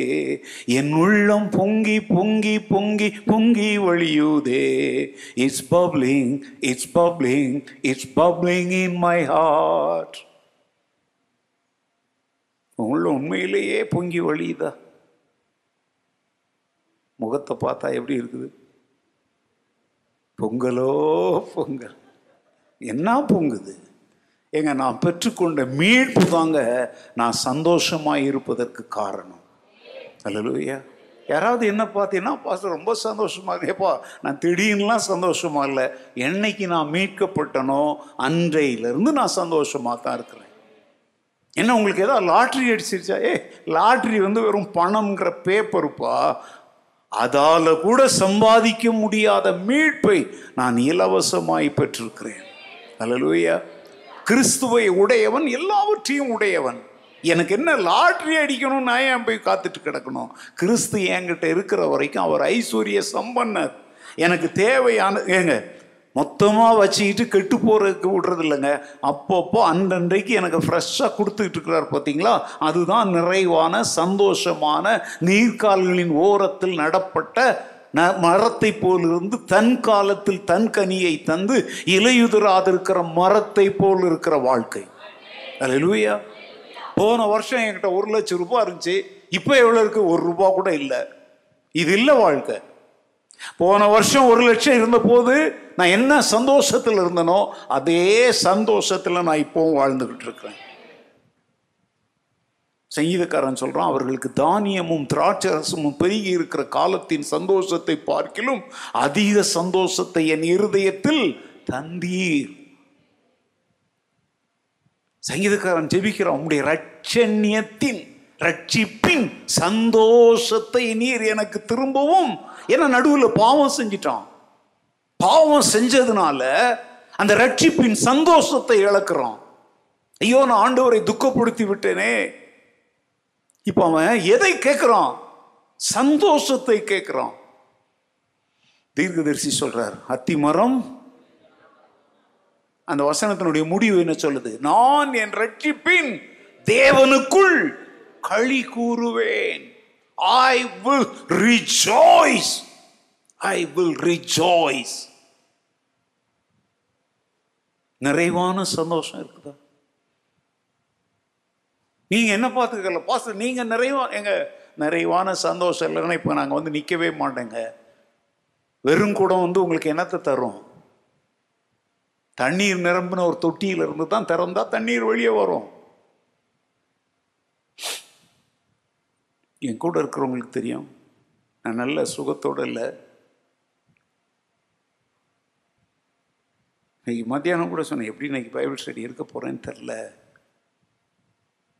கொடிய தலைவலி பயங்கரமான கோல்டு செஸ்ட் கோல்டு என் குரலே உங்களுக்கு தெரியும் கடினமான குரலாக இருக்குது. ஏன்னா கனத்த குரல் சளி. ஆனாலும் ஏன் இங்கே வந்து நிற்கிற வேறு யாருமே நிற்கிறதுக்கு வழி இல்லைங்கிறதுக்காக இல்லைங்க. எனக்குள்ள இருக்கிற இந்த மகிமையான சத்தியத்தை எப்படியாயிலும் மக்களிடத்தில் கொண்டு போய் சேர்க்கணுங்கிற ஒரு சந்தோஷம்தான் இனி இங்கே கொண்டாந்து விட்டுருக்குது. அல்லையா எல்லாத்துலேயும் நீங்கள் இல்லைங்க நான் எல்லாத்துலேயும் சந்தோஷமா இல்லை கத்தருக்குள் சந்தோஷமா இருக்கிறேன். ப்ரைஸ் லார்ட் கத்தருக்குள் எப்பொழுதும் மற்றவங்களுக்குள்ளெல்லாம் சந்தோஷமாக ஏன்னா அது ஏறி ஏறி இறங்கும். நீங்களே குடும்பம் மனைவி பிள்ளைகள் பெற்றோர் பேர பிள்ளைகள் எல்லாருடைய உறவை இன்னைக்கு யூஸ் பண்ண காலையில் இருந்த இதே வேற அது வேற வாயி இது வே- அப்படின்னும் ஏங்க ஆனால் கர்த்தர் என்றென்றும் மாறாதவர். அவர் கொடுக்குற சந்தோஷமும் மாறாது. அல்லல்வையா அதனால தான் பிலிப்பியர் நாலு நாளில் என்ன சொல்கிறார் கத்தருக்குள் எப்பொழுதும் சந்தோஷமாக இருங்கள். நீங்கள் நிச்சயமாக இருக்க மாட்டீங்கன்னு எனக்கு தெரியும். அதனால மறுபடியும் உங்களுக்கு சொல்லுகிறேன். கத்தருக்குள் எப்பொழுதும் எங்க கத்தருக்குள் சந்தோஷமா இருங்கள் இல்லை கத்தருக்குள் எப்பொழுதும் எந்த நிலைமையிலும் எந்த சூழ்நிலையிலும். அதைத்தான் பவுல் பிலிப்பியர் நாளில் சொல்றார் நான் எந்த நிலைமையில் இருந்தாலும் மன ரம்மியமாக இருக்க என்ன செய்தேன்? கற்றுக்கொண்டேன். நான் போதிக்கப்பட்டேன். அது தானா வராது. நீ கற்றுக்கொள்ளணும். யூ ஹாவ் டு லேர்ன் வேத வசனங்களை கற்றுக்கொள். அது உன் ஆத்மாவுக்கு மகிழ்ச்சியை கொண்டு வரும். உம்முடைய வேதம் என் மன மகிழ்ச்சி என் சிறுமையில் அதுவே எனக்கு ஆறுதல். நான் பரதேசியாய் தங்கும் வீட்டிலே உமது பிரமாணங்கள் எனக்கு என்ன ஆயின? கீதங்கள் ஆயின. நடு இரவிலும் நான் உமது வார்த்தைகளை என்ன செய்கிறேன்? தியானிக்கிறேன். எவ்வளோ மகிழ்ச்சி நிறைந்த வாழ்க்கை வார்த்தைகள் பார்த்தீங்களா? எவ்வளோ ஒரு கம்பீரமான வார்த்தைகள் பார்த்தீங்களா? நான் வந்து சில விலை உயர்ந்த வேதாகமங்களை ஒன்றும் வாங்க மாட்டேங்க. இப்போ எனக்கு என்னன்னா இப்போ எங்கள் வீட்டில் இருக்குது சில அங்கே ஒரு காப்பி எனக்கு தேவைப்படுது ஆஃபீஸ்க்கு ஒரு காப்பி தேவைப்படுது சிக்கஜாலாவுக்கு அந்த நாட்களில் நான் வாரந்தோறும் அங்கே போய் தங்குவேன். ஒவ்வொரு நாள் வியாழக்கிழமை எல்லா வியாழக்கிழமை இரவும் சிறுவர் இல்லத்தில் போய் நான் தங்குவேன். நீங்கள் அங்கே வந்து பார்த்தீங்கன்னா அங்கேயும் எனக்கு என்ன இருக்குது? ஒரு லைப்ரரி இருக்குது. எங்கள் வீட்டில் வச்சுருக்க எக்ஸாம்பிள் பார்த்தீங்கன்னா ப்ராப்பர்சி ஸ்டடி பைபிள் அப்படின்னு ஒன்று இருக்கும். எக்ஸாம்பிள் டேக்ஸ் பைபிள்னு ஒன்று இருக்கும். வீட்டில் நான் வாசித்ததை இங்கே விட்டுட்டு அங்கே போய் அதை தொடருவேன். அங்கெல்லாம் இப்போ இப்போ சமீப வருடங்களாக நான் அங்கே போய் தங்கவே இல்லை. ஆனால் நான் ஏன் இதை இந்த இடத்துல சொல்கிறேன் ஓ பணம் கொட்டி கிடக்குது அதனால இல்லைங்க. பணம் கொட்டி கிடக்கிறதுனால இல்லை. அதை இரவிலும் நடு இரவிலும் அதிகாலையிலும் நான் அதை வாசித்து தியானிக்கும் பொழுது அது என்னுடைய கீதமாய் மாறுகிறது. அது எனக்கு மன மகிழ்ச்சியாய் இருக்கிறது. நான் சிறுமைப்படுகிற நேரங்களில் அது எனக்கு ஆறுதலாய் இருக்கிறது. அல்லேலூயா. நாகர்கோவிலில் ஒரு சகோதரி இருக்கிறாங்க. அவங்க வந்து இப்படி தான் என்னுடைய யூடியூப் லிங்க் யாரோ கொடுத்து அதன் மூலம் என் கூட தொடர்பு கொண்டு இப்போ என்னுடைய எல்லா செய்திகளையும் ஒழுங்காக வாங்குறாங்க வாசிக்கிறாங்க. வாங்குறாங்கன்னா தப்பாக நினச்சிடாங்க நான் காலையில் அனுப்புகிறேன்னா அதில் இருக்கிறாங்க. அவங்க அடிக்கடி என்ன செய்வாங்க அப்படின்னா வேத பகுதிகளை அவங்களே சொந்தமாக ஒரு ராகம் போட்டு அதை வந்து என்ன செய்வாங்கன்னா அந்த ஃபோனில் அதை பாடி எனக்கு அனுப்பி வைப்பாங்க. எனக்கு ரொம்ப ஆச்சரியமாக இருக்கும். ரொம்ப மகிழ்ச்சியாக இருக்கும். இன்றைய பரபரப்பான இந்த உலகத்தில் அதுக்கு வந்து கூட வார்த்தைலாம் சேர்க்கவே மாட்டாங்க. வசனத்தை அப்படியே. போன வாரத்தில் வந்து தானியல் புஸ்தகத்தில் இருக்கிற ஒரு வசனத்தை ஒரே ஒரு வசனத்தை அப்படியே ஒரு ராகம் போட்டு பாடி அனுப்பியிருக்கிறாங்க. அவங்க ஏன் அதை அப்படி பாடுறாங்க தெரியுமாங்க? நொறுக்கப்பட்ட சகோதரி ஒடுக்கப்பட்ட சகோதரி. வாழ்க்கையில் சிகரங்களை அல்ல.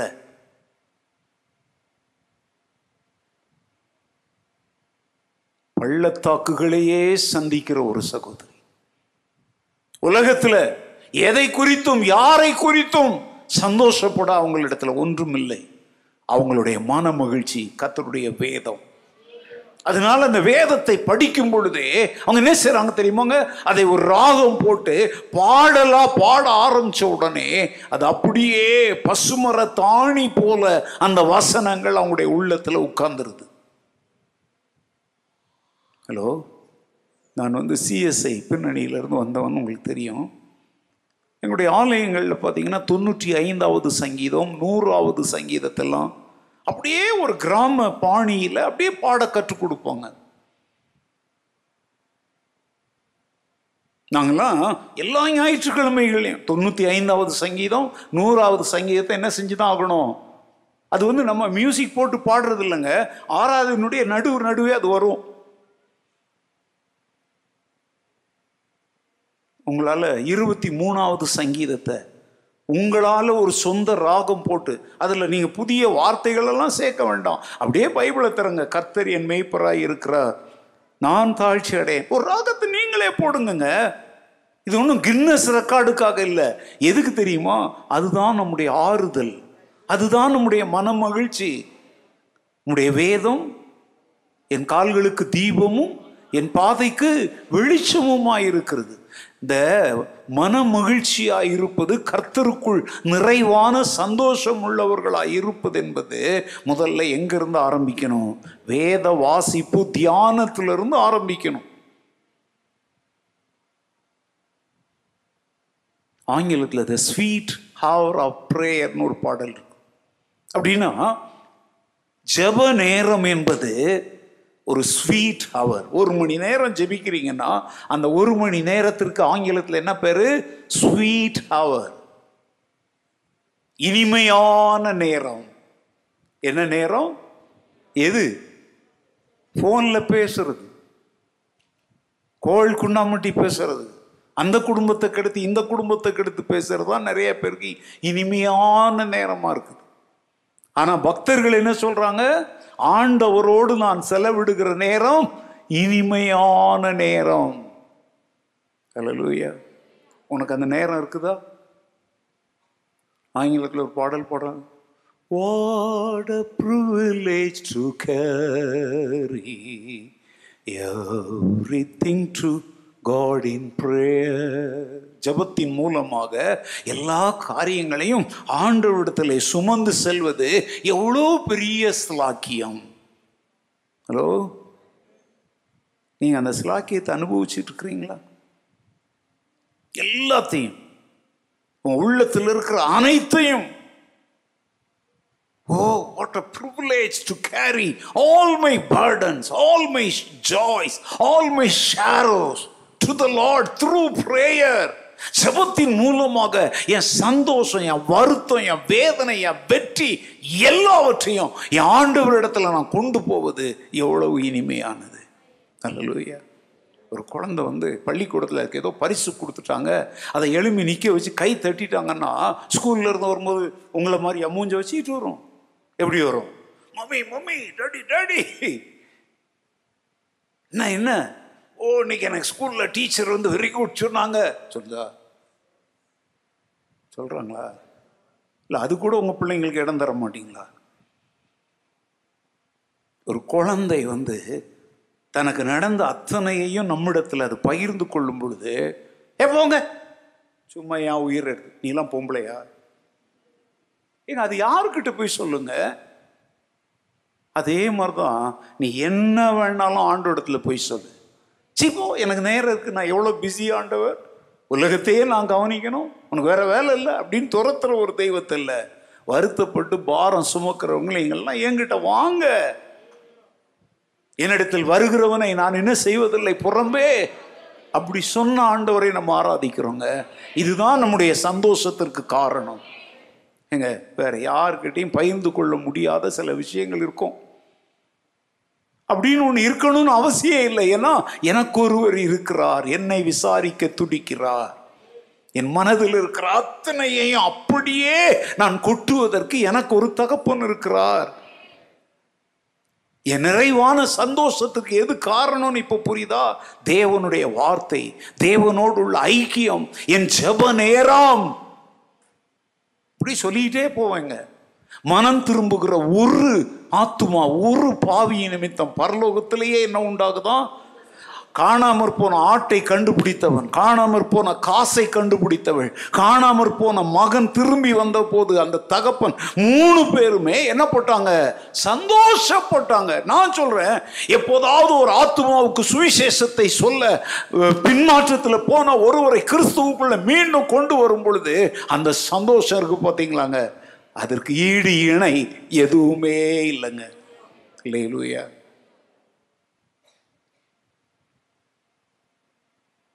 மூன்று வருஷங்களுக்கு முன்னால இந்த சபையில இருந்து ஒரு குடும்பம் பிரிஞ்சு போயிட்டாங்க.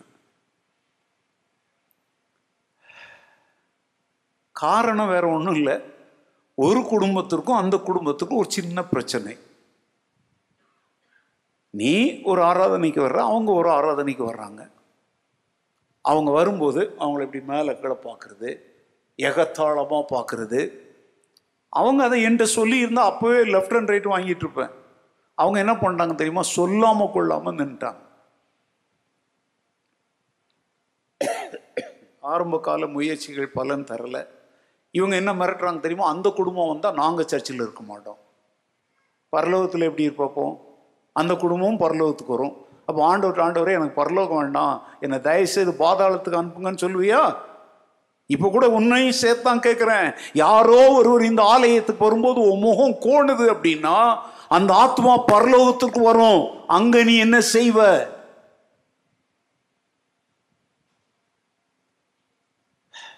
கடந்த ஆண்டில் இந்த கொரோனா நாட்களில் வந்து ஒரு முறை நான் ஆஃபீஸில் பேசிகிட்டு இருக்கும்போது அந்த குடும்பத்தில் உள்ள ஒரு நபரோடு தொடர்பு கிடைச்சது. நேரில் பேசினா நான் ஃபோனில் பேசினா நான் மறந்துட்டேன். ஏன்னா கொரோனா காலம் ஒரு வருஷமே எப்படி ஓடிச்சுன்னு தெரிலங்க நம்ம வாழ்க்கையில் ஒரு வருஷமே நடுவில் கேப் ஆன மாதிரி இருக்குது இல்லையா? அதனால் ஃபோனில் பேசியிருப்பேன் அல்லது நேரில் பேசியிருப்பேன் நினைக்கிறேன். ஓகே நேரில் தான் பேசுனேன் ஞாபகம் இருக்குது அப்போது கேட்டேன் உங்கள் குடும்பம் இப்போ நீங்கள் எந்த சேர்ச்சுக்கு போகிறீங்க அப்படின்னோடனே அவங்க சொன்ன தகவல் என்னை தூக்கி வாரி போட்டுச்சிங்க நாங்கள் எந்த சேர்ச்சிக்கும் போகிறதில்லப்பா ஏன் போகிறதில்ல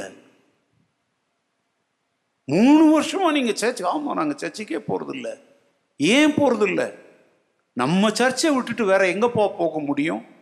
எங்க என் இருதயம் அப்படியே தூள் தூளாக உடஞ்சிருச்சுங்க. நான் பேசுறதுக்கு சாட்சி கூட இங்கே இருக்கிறாங்க. அவங்க சொன்ன வார்த்தை என்ன? இந்த சர்ச்சில் வந்து ஆராதிச்சுட்டு இங்கே சத்தியம் கேட்டுட்டு வேற எந்த சர்ச்சுக்கு நாங்கள் போக முடியும்?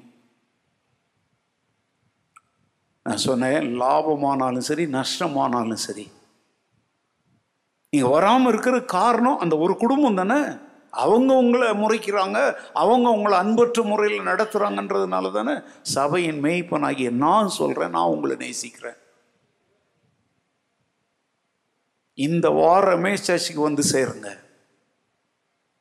யாரெல்லாம் உங்களால் கண்டு கூட பிடிக்க முடியாதுங்க. ஏன்னா மெய்ப்பனுக்கு தான் தன் ஆடுகளை பற்றி தெரியும்.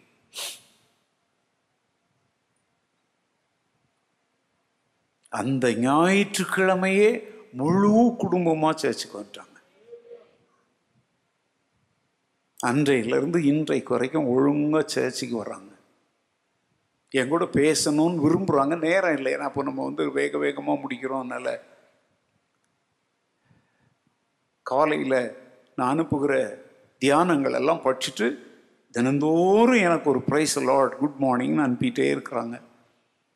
போன வாரம் ஒரு இடத்துல ஒரு கூட்டத்தில் அவங்கள சந்தித்த போது என்கிட்ட வந்து தனியாக கேட்டாங்க. உங்களோட நாங்கள் மனம் விட்டு பேச விரும்புகிறோம் குடும்பமாக வந்து உங்களோட கொஞ்ச நேரம் நாங்கள் பேச விரும்புகிறோம் நேரம் கொடுங்க அப்படின்னு கேட்டாங்க. தரேன்னு சொல்லியிருக்கிறேன். இப்போ நான் உங்களுக்கு இதை என்ன எதற்காக இந்த உதாரணத்தை சொல்லுங்க அமெரிக்கா உதாரணம்லாம் உங்களுக்கு உதவாது. உங்கள் சர்ச்சில் உங்களோடு ஆராதிக்கிற ஆத்துமாக்களை பற்றி நான் சொன்னால் தான் உங்களுக்கு புரியும். அந்த அந்த குடும்பத்தை நான் ஆலயத்தில் பார்க்குறேன் வெளியே நிற்கும்போது பார்க்குறேன் என் உள்ளத்தில் எவ்வளோ பெரிய சந்தோஷம் தெரியுமாங்க? மகிழ்ச்சியாக இருக்குது. ஏன்னா காணாமற் போன ஒரு ஆடு. இல்லை காணாமற் போன ஒரு வெள்ளிக்காசு இல்லை காணாமற் போன ஒரு மகன் மகள் திரும்ப வீட்டுக்குள்ளே வந்துட்டாங்க. இதுதாங்க சந்தோஷத்துக்கே காரணம். அல்லையா நீங்கள் நினைக்கலாம் எவ்வளோ குடைச்சல் கொடுக்குறோம் அந்த ஆளுக்கு. ஆனால் அந்த ஆள் அசரவே மாட்டுறான்னு நீங்கள் நினைக்கலாம். ஏங்க நீங்கள் என்ன வேணாலும் குடைச்சல் கொடுங்கங்க. எங்களுக்கு சந்தோஷத்தை கொடுக்குற பல காரியங்கள் இருக்குது ஒன்று தேவனுடைய வார்த்தை ரெண்டு தேவனோடு உள்ள உறவு. மூன்று அழிந்து போகும் ஆத்துமாக்களை மீட்டு கொண்டு வருதல். இதெல்லாம் எங்களுடைய சந்தோஷத்திற்கு காரணங்கள். புதிய ஆலயம் கட்டுறதெல்லாம் சந்தோஷம் இல்லை. அது என்னது? ஒரு ஆஃபீஸ் போட்டு அங்கே சேர் போட்டு உட்காந்து இதில் போய் சந்தோஷப்படுறவன் பைத்தியக்காரனாக தான் இருப்பான். இதெல்லாம் அழிந்து போகக்கூடிய நான் சொல்கிற எதுவுமே அழியாதவைகள். அல்லையா உங்களுக்குள்ள இந்த இருதயம் நிறைவான சந்தோஷம் இருக்குதா? ஏங்க பொண்ணுலையும் பொருள்லையும் அதை தேடக்கூடாது. பொன் பொருள்களும் அழிந்திடுமே மண்ணும் மாயையும் மறைந்திடுமே. சாராளன ஒரு ஜம்மா பாடும் பொன் பொருள்கள் அழிஞ்சிடும் மண்ணும் மாயையும் அழிஞ்சிடும். இதிலும் விலை அரும் பொருளே இயேசு ஆண்டவர் திருவடியே. மரியாள் ஆண்டவருடைய பாதத்தில் உட்கார்ந்து அவர் சொல்றதை கேட்டுட்டே இருக்கிறார். ஆண்டவர் சொல்றார் மரியாள் தன்னை விட்டு எடுபடாத நல்ல பங்கை தெரிந்து கொண்டாள். ஏங்க சந்தோஷம் இல்லை அப்படின்னு நீங்கள் சொல்கிறீங்க அப்படின்னா நான் இப்போவும் சொல்கிறேன் கூட்டங்களுக்கு போகிறதுனாலையோ உபவாச கூட்டங்களுக்கு போகிறதுனாலையோ கண்டவங்க வீட்டில் போய் கொஞ்சம் ஐக்கியத்துக்கு போயிட்டு வரேன்றதுனாலலாம் வராதுங்க. தேவனிடத்தில் திரும்பி வாங்க. அதான் மீட்பு. வேதத்திட்ட வாங்க. வேதம் உங்களுக்கு வெறுப்பாக இருக்குது அப்படின்னா இந்த வேதத்தின் ஆண்டவர் உங்களுக்குள்ள இல்லைன்னு அர்த்தம். இப்போ ஒரு செல்ஃபோனில் பேட்ரி இருக்குது. நம்ம சார்ஜர் போடும் பொழுது அந்த பேட்ரி லைஃப் இருந்தால் செல்ஃபோன் என்ன ஆகும்? சார்ஜ் ஆகும். பேட்ரி டெட் பேட்ரி லோ வேற. பேட்ரி அப்போ என்ன செய்யணும் அதை? திறந்து என்ன செய்யணும்? பேட்டரியை மாற்றணும் இப்போ நான் கேட்குறேன் வேதம் வாசிப்பதும் ஜெபிப்பதும் ஆத்துமாக்களை சம்பாதிப்பதும் ஆத்தும அறுவடை செய்வதும் உனக்கு சந்தோஷமா இல்லைன்னா நீ செல்ஃபோன் தான். உனக்குள்ள பேட்டரி இருக்குது. பேட்டரி லோவா இல்லை. பேட்டரி டெட்டா இருக்குது. அந்த மரணத்தை நீக்கத்தாங்க இயேசு கிறிஸ்து ஜீவனை நமக்குள் கொண்டு வந்தார். அல்ல லூயா அன்பான கத்துடைய பிள்ளைகளே உங்களுடைய பேட்டரி லோவாக இருந்தாலோ டெட்டாக இருந்தாலோ அதற்கு ஒரு தீர்வை தர கத்தர் விரும்புகிறார். அல்லேலூயா ஒன்றே ஒன்றை சொல்லி உங்களை நான் அனுப்ப விரும்புகிறேன். ஒன்று யோவான் ரெண்டாவது அதிகாரம் மூன்றாவது வசனம். அவருடைய கற்பனைகளை நாம் கைக்கொள்கிறவர்களானால் அவரை அறிந்திருக்கிறோம் என்பதை அதனால் அறிவோம். என்ன அழகா சொல்றார். அவருடைய கற்பனைகளை நாம் கை கொள்ளுகிறவர்களானால் அதனாலே நாம் அவரை அறிந்திருக்கிறோம் என்று அறியோம் உனக்குள்ள நித்திய ஜீவன் இருக்கிறது என்பதற்குரிய மூன்றாவது அடையாளம் என்ன தெரியுமா? அவருடைய கற்பனைகளை கை கொள்ளுகிற வாழ்க்கை உனக்குள் இருக்கும். அதனால நீ என்ன தெரிஞ்சுக்க தெரியுமா? நீ தேவனை அறிந்தவன் என்பது உனக்கே தெரியும்.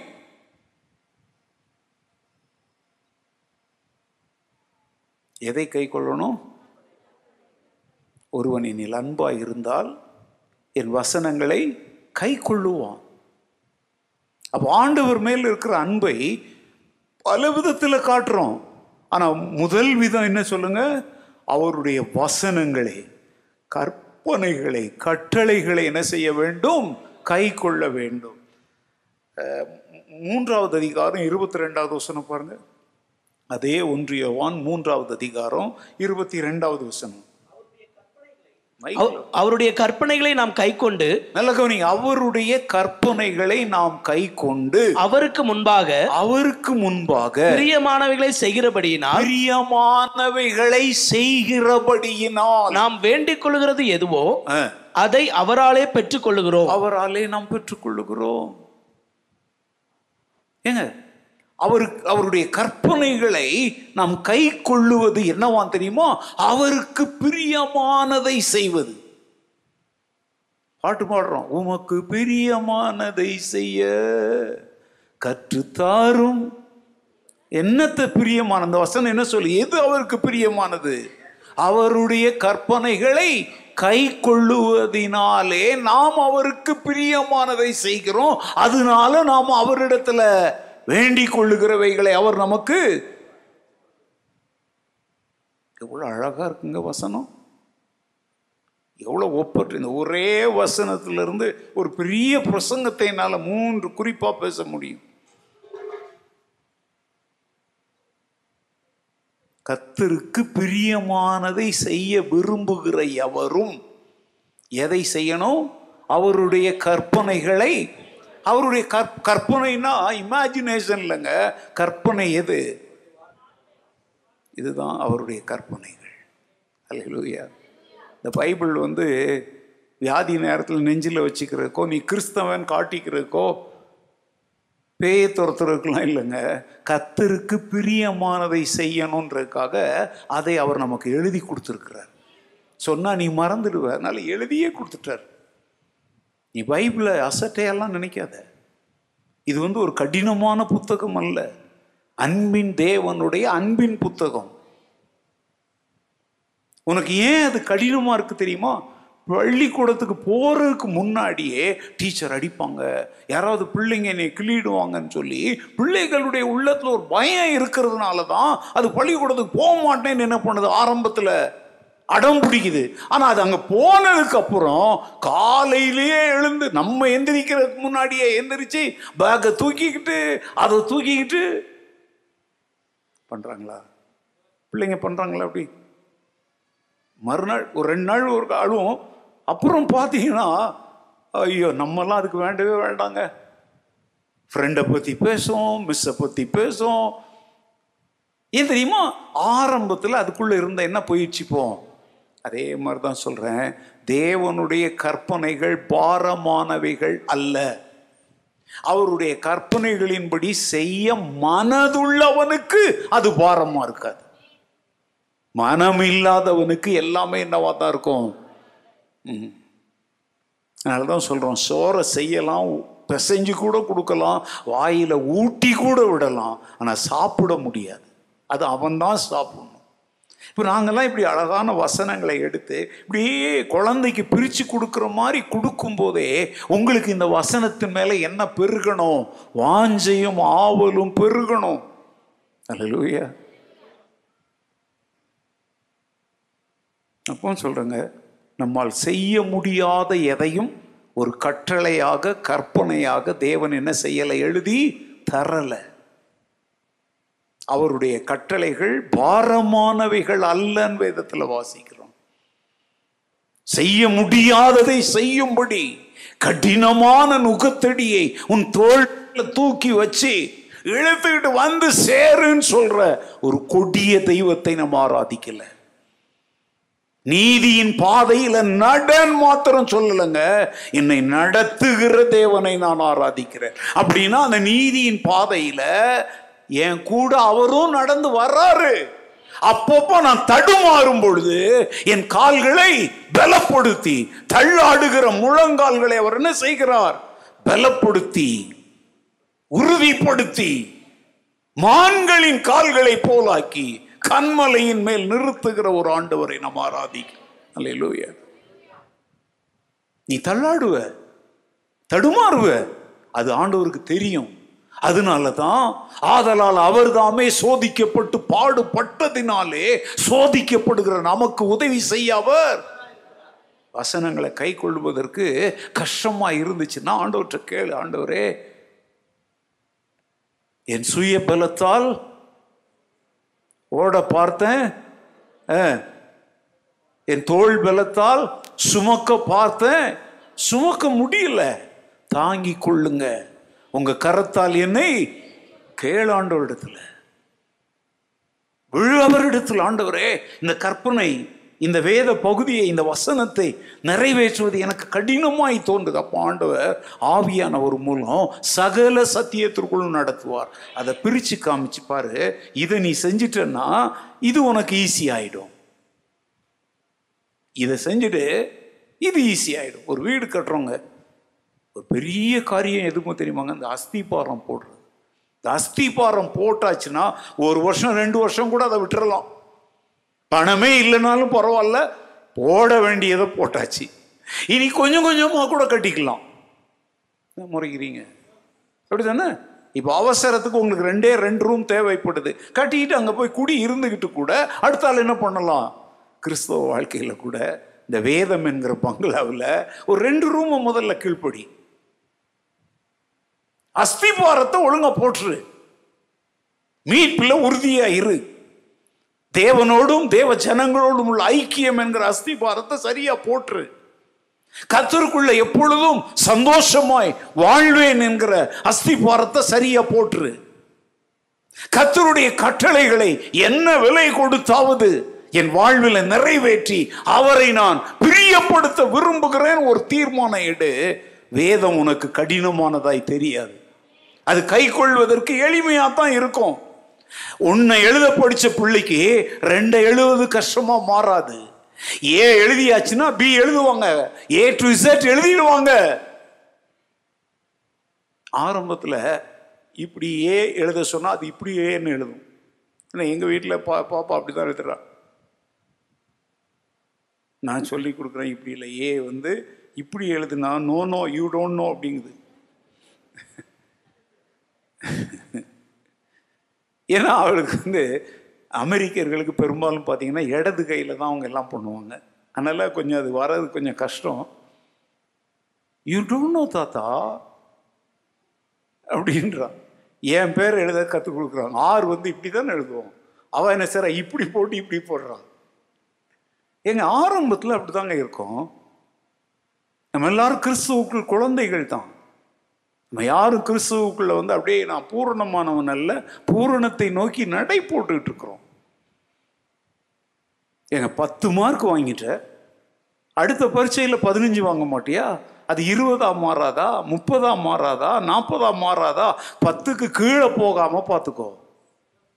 ஒரு சில கற்பனைகளுக்கு கீழ்ப்படி எக்ஸாம்பிள் நான் சொல்லட்டா சபை கூடி வருதலை விட்டு விடாதிருங்கள். இந்த ஒரு கற்பனைக்கு கீழ்ப்படிய என்ன ஆனாலும் சரி. சபையா? சபையின் நேரத்தில் சபை கூடுதலில் போய் நான் நிற்பேன் எக்ஸாம்பிள்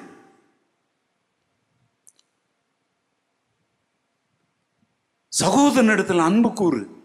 ஒன்றும் செய்ய வேண்டாம். உங்கள்கிட்ட பணமும் பொருளும் இல்லை. கொடுப்பதற்கு தேவன் ஒரு அருமையான புன்னகையை தந்திருக்கிறார். அல்லேலூயா அமெரிக்காவினுடைய பிரபலமான போதகர் ரிக் பேரன். இந்த நாட்களில் அவரை பற்றி உலகத்தில் நிறைய பேர் அவரை குறித்து நான் பேசினா என்னை குறை சொல்லுவாங்க. ஏன்னா உபதேசங்களில் கொஞ்சம் மாறுபாடானவைகளில் போயிட்டாரு. ஆனால் அவருடைய ஆரம்ப கால ஊழியங்கள் மிக அற்புதமானவை. இன்றைக்கும் புகழ் பெற்றவராக தான் இருக்கிறார். அவர் வந்து அவருடைய சர்ச் பேர் வந்து சேடில் பேக் கம்யூனிட்டி சர்ச் அது ஒரு பள்ளத்தாக்கான இடம். அந்த இடத்துல அவருடைய சபை இருக்கு. ஒரு நாள் அவர் இப்படி பிரசவம் பண்ணிட்டு இருக்கிறாரு. ரோட்டில் ஒரு ஆள் போகிறான் எல்லாரும் மகிழ்ச்சியில் ஆமேன் பிரைஸ் லார்ட் உங்களை மாதிரிலாம் இருந்தால் எப்படி பிற ஆத்மா உள்ள வரும்? அங்கெல்லாம் எப்படின்னா பிரசவம் பண்ணும்போது உற்சாகமான ஒரு வார்த்தை சொன்னால் தானாகவே சொல்லுவாங்க. இங்கே சொன்னால் கூட முறைச்சிட்டு சொல்லலாமா வேண்டாமா? அதனால என் தொண்டையினுடைய பலன் குறைஞ்சிடுமா?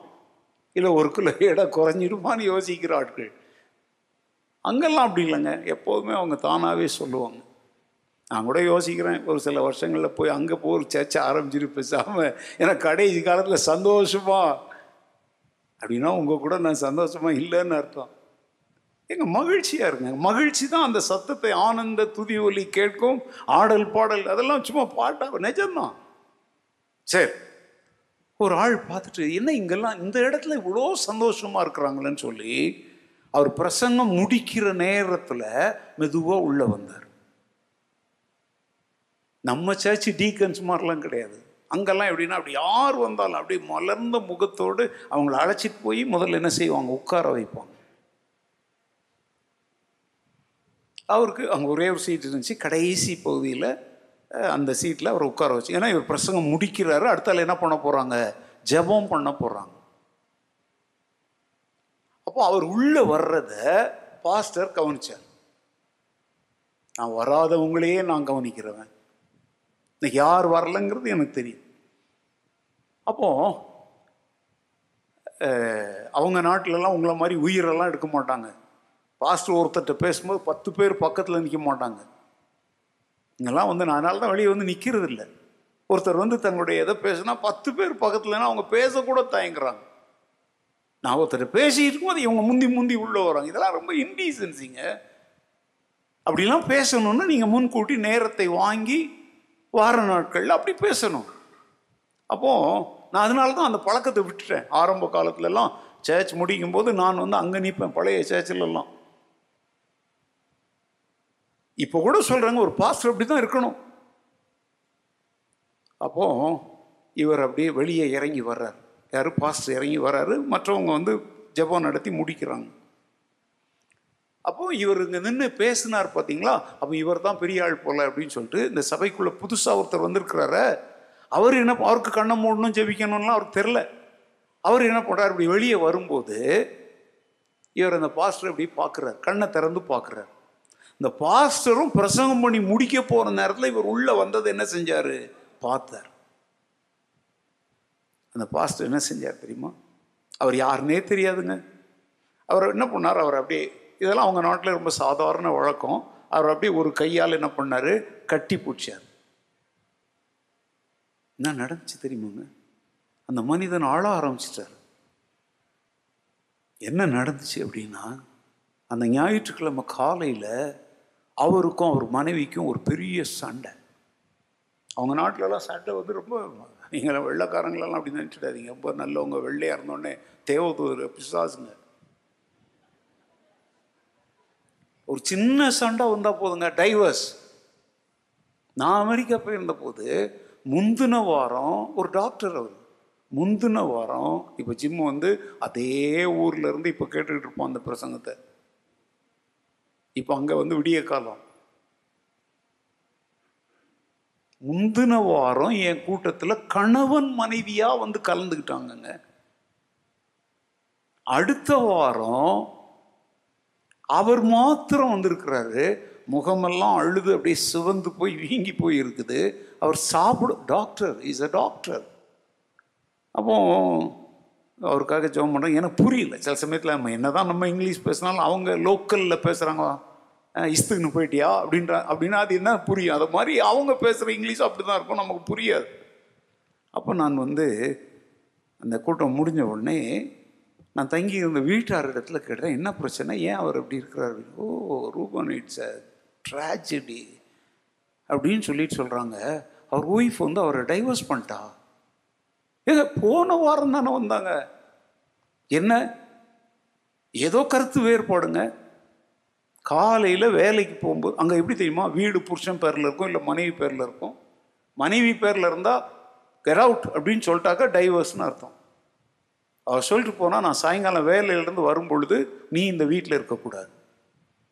அப்படி சொல்கிறாங்க அப்படின்னா அதுக்கப்புறம் சட்டப்பூர்வமாக அதுக்கப்புறம் பார்த்துக்கோங்க இவர் தன்னுடைய பெட்டி படிக்கையோட சாயங்காலத்தில் கேரா பிளாட்ஃபார்ம் ஆயிட்டார்.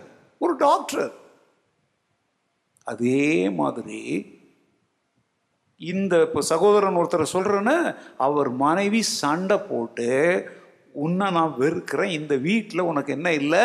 இடம் இல்லை. அப்படின்னு வெளியே அனுப்பிட்டாங்க அந்த கவலையில் தான் இவர் வந்து அப்படியே எங்கே போகிறது என்ன? அதாவது I am an unwanted person அதாவது நான் விரும்பப்படத்தக்க மனிதன் அல்ல. ஏன்னா என் கூட வாழ்கிற என் மனைவியே நீ எனக்கு வேண்டாம் சொல்லிட்டார் இந்த மனநிலைக்குள்ளே தான் அவர் அந்த சர்ச்சுக்குள்ளே வந்தார். ஆனால் முன்பின் தெரியாத அந்த பாஸ்டர் அவர் அப்படியே தன்னுடைய கரத்தால் கட்டி பிடிச்ச உடனே அவர் உள்ளத்தில் கேட்ட ஒரு சத்தம் என்ன தெரியுமா? You are no more unwanted you have some value நீ விரும்பப்படத்தகாத ஒரு மனிதன் அல்ல. உன் வாழ்க்கைக்கும் ஒரு மதிப்பு இருக்கிறது. அல்லேலூயா என்ன நடந்துச்சு தெரியுமாங்க அந்த மனிதனுக்குள்ள ஒரு புதிய நம்பிக்கை பிறந்தது. அவர் வந்து சாகணும்னு போயிட்டு இருந்தார். நான் ஏன் சாகணும்? என் மனைவி ஒருத்தி தானே என்ன வெறுத்தா? இவ்வளோ பெரிய ஒரு சபையினுடைய போதகரே என்னை நேசிக்கிறார். அப்படியானால் இந்த உலகத்தில் நான் என்ன செய்யணும்? வாழணும். கத்தர் வழிகளை திறந்தார். தொடர்ந்து சபைக்கு வந்தார். இன்னைக்கு அந்த சபையினுடைய உதவி போதகராக இருக்கிறார்.